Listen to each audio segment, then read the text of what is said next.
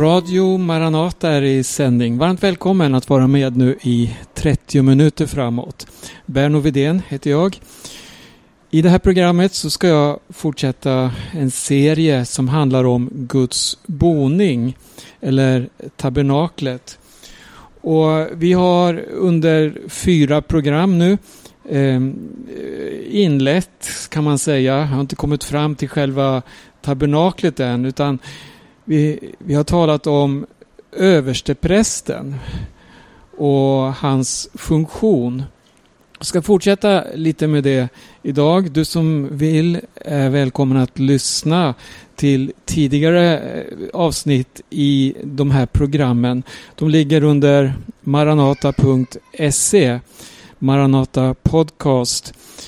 Och de heter Guds boning och så olika delar. Översteprästen, han hade ju en speciell klädnad som skilde sig eh, från övriga folket och från övriga prästers klädnad också. Den var utsmyckad med många detaljer. Och idag ska vi titta lite på en del av den här eh, prästklädnaden. Och jag ska nämna något om bröstskölden. Den bestod av eh, 12 stenar som var speciellt eh, graverade med, med namnen på Israels 12 stammar.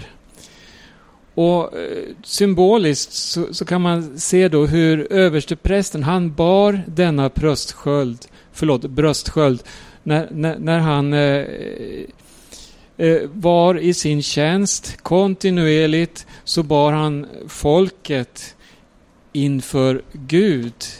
Alltså in i Guds närvaro. Vi skulle kunna säga så här att, att eh, nationen, eller Israel som det här handlar om, inför Gud vilade över den person som hade översteprästens tjänst vilade alltså där när, när översteprästen utförde sin gudstjänst och bar fram alla offer inför Gud och så vidare.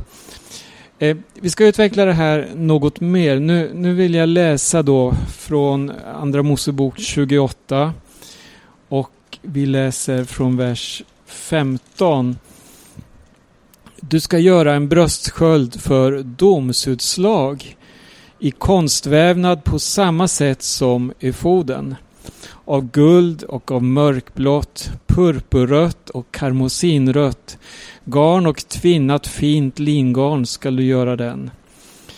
Den skall vara fyrkantig och dubbelvikt, en halv aln lång och en halv aln bred. Du skall förse den med infattade stenar ordnade i fyra rader. I första raden en karneol, en topas och en smaragd. I andra raden en karbunkel, en safir och en kalcedon. I tredje raden en hyacint, en agat och en ametist. Och i fjärde raden en krysolit, en onyx och en jaspis. Det skall vara infattade i flätverk av guld. Stenarna skall vara tolv efter namnen på Israels söner, en för varje namn. Varje sten skall bära namnet på en av de tolv stammarna ingraverat som på ett sigill. Till bröstskölden skall du göra flätade kedjor så som man gör snoddar och av rent guld. Du skall göra två ringar av guld till bröstskölden och sätta dem i två av bröstsköldens hörn. Du skall fästa de två guldsnoddarna vid de båda ringarna i bröstsköldens hörn. De båda snoddarnas andra ändar skall du fästa vid de två flät, flätverken och sedan fästa dem på framkanten av efodens axelstycken. Du skall göra två ringar av guld och sätta dem i de båda andra hörnen på bröstskölden, vid den kant som är vänd in mot efoden. Och du skall göra två ringar av guld och fästa dem nertill på framsidan av efodens båda axelstycken, där efoden fästes ihop ovanför skärpet. Bröstskölden skall knytas fast med en mörkblå snodd som går från dess ringar in i fodens ringar så att den sitter ovanför efodens skärp för att inte lossna från efoden. Aron skall bära namnen på Israels söner i domskölden på sitt hjärta när han går in i helgedomen till en ständig påminnelse inför Herrens ansikte. I domskölden skall du lägga Urim och Tumim så att det ligger på Arons hjärta när han går inför Herren. Aron skall på detta sätt alltid bära Israels barns dom på sitt hjärta inför Herrens ansikte.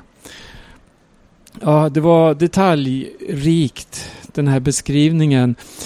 Eh, uppmanar dig att läsa om igen kanske eh, sakta och lugnt, vers för vers och se alla de här detaljerna. Eh, jag ska, jag ska ta eh, och säga något. Vi kan inte gå in i alla detaljer, men jag vill eh, nämna något om den här bröstskölden och efoden. De bestod ju, som vi kan se här, av samma material. Och eh, bröstskölden var eh, formad som en ficka på ett sätt och den var fyrkantig och den innehöll Urim och Tumim. Och så ser vi också hur allt flätas samman eh, de här snoddarna av guld som eh, höll de tolv stenarna av olika färger med namnen på Israels tolv stammar. Och de var också på ett sätt sammanknutna då med stenarna som eh, låg på efodens axlar. Och eh, vi, man ser alltså hur bröstskölden talar om vishet, om kärlek och hur allting ligger på översteprästens hjärta. Och vi, vi tänker oss Jesus Kristus. Han är visdomen. Han är kärleken manifesterad från Fadern. Och han Eh, han är den som bär oss inför Fadern, inför Faderns hjärta, ständigt och jämt. Och vi ska läsa i Hebreerbrevet 7. Hebreerbrevet är ju det brev som eh, har flest jämförelser med Gamla Testamentets prästämbete och det som har sin uppfyllelse i Jesus. Och så här skriver Hebreerbrevets författare då kapitel 7 och vi läser från vers 24. Eftersom Jesus lever för evigt har han ett prästämbete som varar för evigt. Därför kan han också helt och fullt frälsa dem som genom honom kommer till Gud. Ty han lever alltid för att mana gott för dem. En sådan överstepräst var det vi också behövde. En som är helig, oskyldig, obefläckad, skild från syndare och upphöjd över himlarna. Han måste inte som dessa överstepräster bära fram offer en dag varje år, först för sina egna synder och sedan för folkets. Detta gjorde han en gång för alla när han offrade sig själv. Ty lagen insätter svaga människor till överstepräster. Men det ord som bekräftades med ed och kom senare än lagen insätter sonen som är fullkomlig för evigt. Ja, så skriver Hebreerbrevet om Jesus. Eh, Paulus skriver så här till Timoteus i första brevets andra kapitel, vers 5. Att en det finns en enda Gud och en medlare mellan Gud och människan, nämligen människan Jesus Kristus. Och det Jesus allt handlar om. I honom så är vi söner, vi är barn till Gud genom födelse och inte utifrån hur länge vi har tjänat eller något sådant utan vi blir söner helt enkelt genom att vi tar emot Jesus i våra liv. Och vår styrka, den kommer ju inte från oss själva. Utan den kommer också från Herren. Som Paulus skriver till eh, församlingen i Efesus.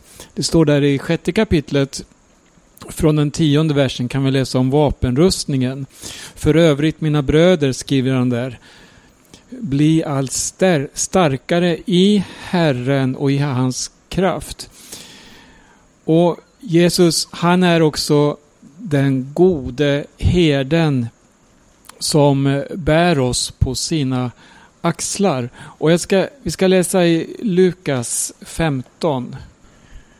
Och vi läser där från vers 4. Jesus berättar en liknelse om någon av er har hundra får och förlorar ett, lämnar han inte då de 99 i öknen och går och söker efter det förlorade tills han hittar det. Och när han har funnit det blir han glad och lägger det på sina axlar. Och, och det här kan vi koppla direkt till den här bröstskölden som eh, översteprästen då bar beständigt med alla Israels stammar nämnda vid namn. Han bar dem och på axlarna fanns de här två eh, stenarna där också eh, namnen var inristade. Ära vare Gud, han är verkligen vår grund. Och Jesus Kristus är ju den då som eh, förebildas genom de här äh, snoddarna av guld, det här som sammanflätar sann Gud, sann människa och så vidare. Och om vi tänker återigen på bröstskölden så fanns det ju olika stenar med olika färger, olika grad av, äh, av äh, glans och så vidare. Men alla tillsammans formade en enhet som, som prästen då bar kring sitt hjärta. Vi tänker på Israels barn, de namn då som fanns där. De var ju olika och eh, hade också olika placeringar på den här bröstskölden. Och Det finns också en förklaring till alla namnens olika placeringar. Den skiljer sig ju faktiskt något från bröstskölden och från de här stenarna som låg på axlarna. Men, men eh, hur som helst, det, det jag vill poängtera här det är just hur alla hade sin plats och bars av översteprästen. Han bar dem i sitt hjärta. Paulus han skriver så här, vi, vi kan dra direkta paralleller till församlingen församlingen där vi är olika lemmar varandra till tjänst men vi har ett huvud som är Jesus Kristus. I Efesierbrevet 4 och vers 16 så står det så här. Från honom, alltså från Jesus, får hela kroppen sin tillväxt. Så byggs kroppen upp i kärlek och den fogas samman och hålls ihop genom det stöd som varje led ger, allt efter den kraft som är utmätt åt varje särskild del. Det, det, det, här finns att läsa i Fesebrevet som är ett enormt brev som handlar om församlingen. Ett annat brev som Paulus eh, lite mer detaljerat tar upp de här eh, frågorna och förhållandet syskon emellan och vårt förhållande till Jesus. Det är första Korintierbrevet. Och vi ska läsa där från vers 7. Jag ska läsa flera verser nu, ända fram till den tjugonde versen. Men hos var och en uppenbarar sig anden så att det blir till nytta. Den ene får av anden ord av vishet, den andra ord av kunskap genom samme ande. En får tro genom samme ande, en får gåvor att bota sjuka genom samme ande, en annan att utföra kraftgärningar. En får gåvan att profetera, en annan att skilja mellan andar. En får gåvan att tala olika slags tungomål, en annan att uttyda tungomål. Men allt detta verkar en och samme ande som efter sin vilja fördelar sina gåvor åt var och en. Ty liksom kroppen är en och har många lemmar, men kroppens alla lemmar, och de är många, de utgör en kropp, så är det också med Kristus. I en ande har vi alla blivit döpta för att höra till en kropp, vare sig vi är judar eller greker, slavar eller fria, och alla har vi fått en och samma ande utgjuten över oss. Kroppen består ju inte av en enda lem utan av många. Om foten sa, eftersom jag inte är hand hör jag inte till kroppen, så hör den ändå till kroppen. Och om örat sa, eftersom jag inte är öga hör jag inte till kroppen, så hör det ändå till kroppen. Om hela kroppen vore öga, hur skulle den då kunna höra? Om hela kroppen vore öra, hur skulle den då kunna känna lukt? Men nu har Gud satt lemmarna i kroppen, var och en av dem som han har velat. Om allt sammans vore en enda lem, var vore då kroppen? Men nu är lemmarna många och kroppen en. Vi stannar där. Och eh, här ser vi då hur varje lem, varje del, varje syster och broder i församlingen, vi har Kristus som huvud och så har vi var och en vår speciella plats inför Guds hjärta, inför honom. Han bär oss, han är den som eh, ja, sörjer och eh, han är verkligen den gode herden som eh, vårdar och beskyddar sina får.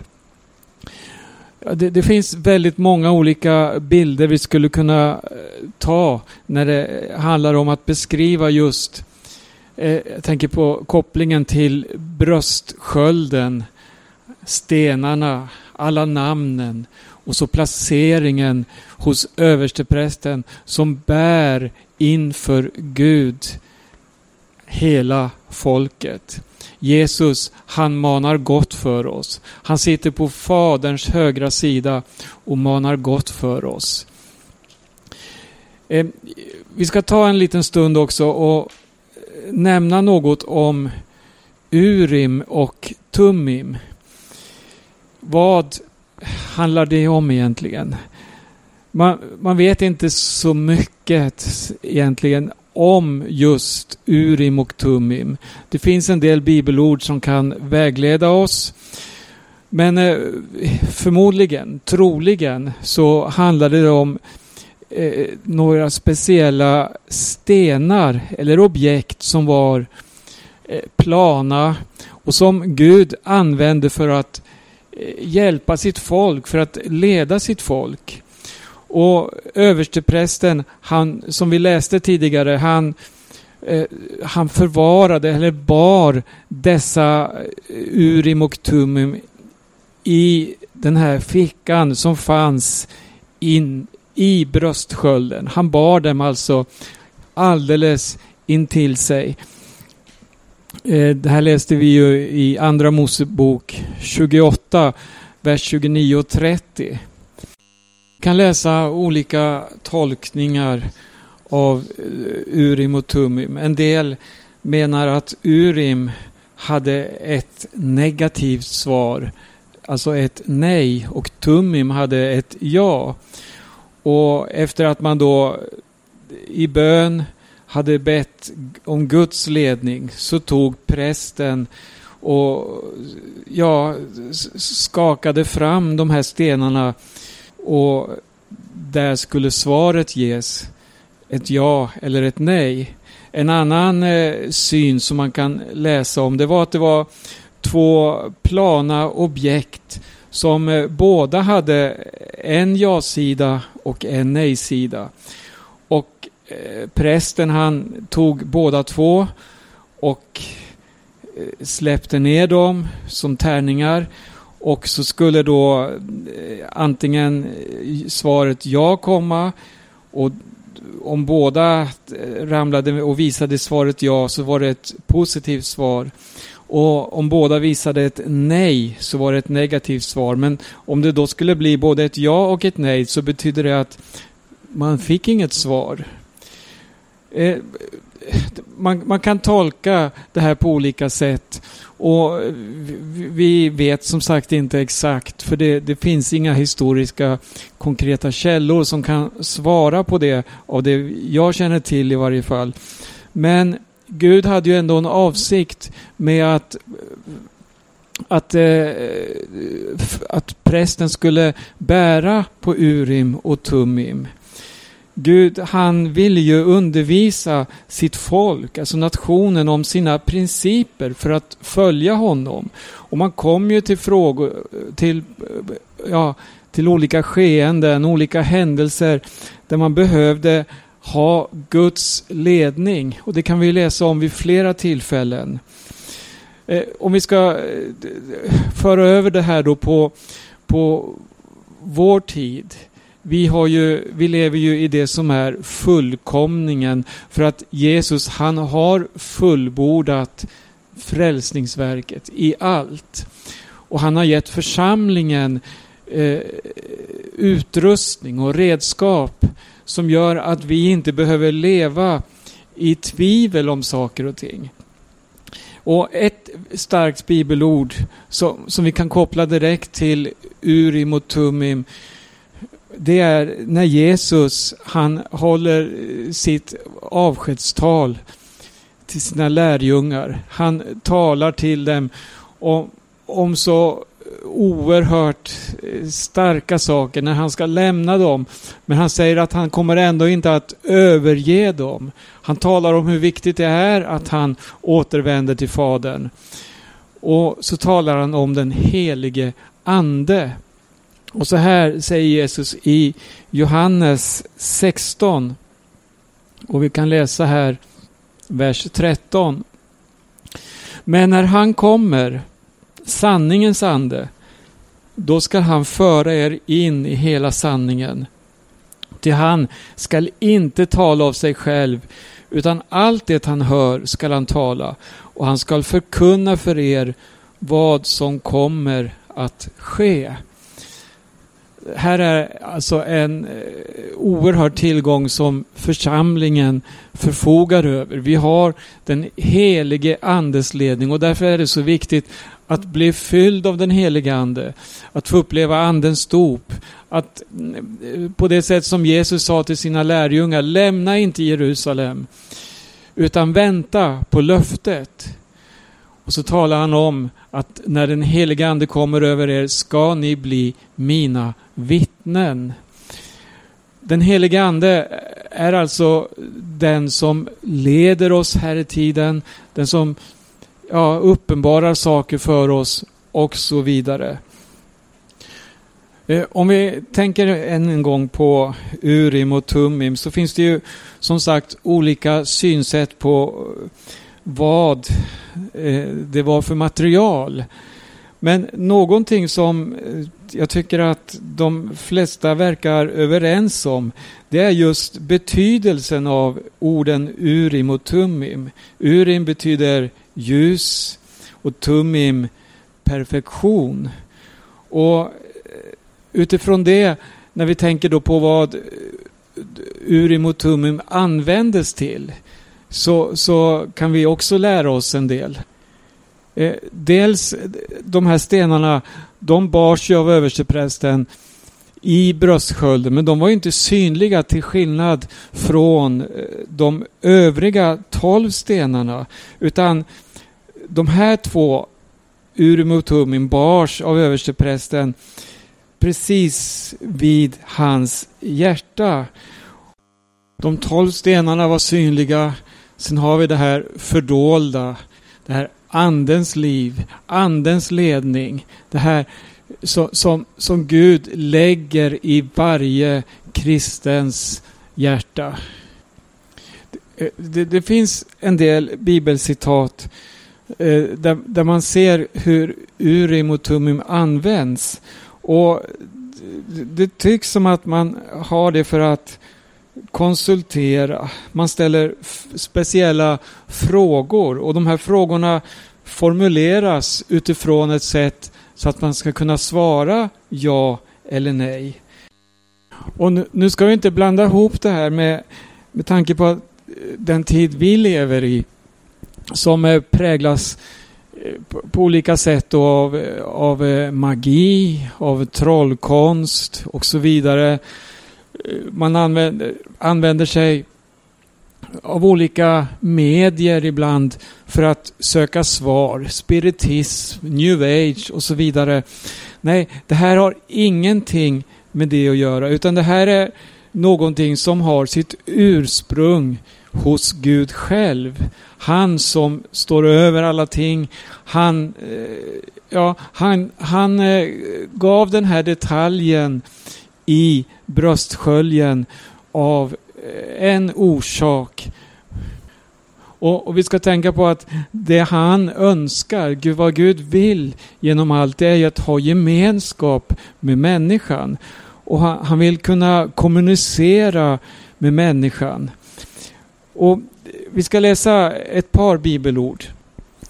Eh, I fjärde Mosebok 27 och från vers 21. Här handlar det om Josua som skulle förordnas att efterträda Moses. Det står i vers 21 så här då. Han ska stå inför prästen Eliasar som genom Urims dom ska hämta svar åt honom inför Herrens ansikte. Efter hans ord skall de dra ut och efter hans ord vända åter, han själv och alla Israels barn med honom, hela menigheten. Alltså genom Urims dom. Ett tillfälle till ska vi ta med och det är första Samuelsboken 28, vers 6.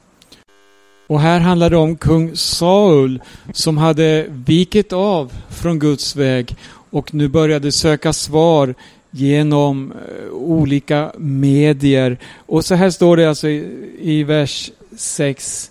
Saul bad Herren om råd, men Herren svarade honom inte, varken genom drömmar eller genom Urim eller genom profeter.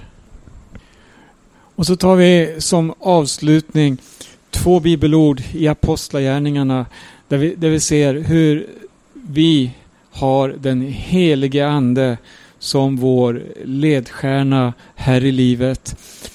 I Apostlagärningarna 13 och vers 2. När de tjänade Herren och fastade sa den helige Ande Avskilj åt mig Barnabas och Saulus för den uppgift som jag har kallat dem till. De var alltså i bön och fick svar genom den helige Ande. Eh, I Apostlagärningarna 16 så kan vi läsa i vers 6. Och det här var ju ett tillfälle när eh, Paulus var ute med sina medarbetare. Och vi läser sedan tog det vägen genom Frygien och Galatien eftersom de av den helige Ande hindrades från att predika ordet i Asien. Ja, de blev alltså hindrade av den helige Ande. Här ser vi som sagt direkta kopplingar. Och där får vi sätta stopp för den här gången. Du lyssnar till Radio Maranata och jag heter Berno Vidén. Eh, jag kommer att fortsätta i samma ämne ytterligare några program framåt. Kom gärna in på vår hemsida maranata.se där du också kan lyssna till programmen som vi sänder över radion. Gud välsigne var och en och på återhörande.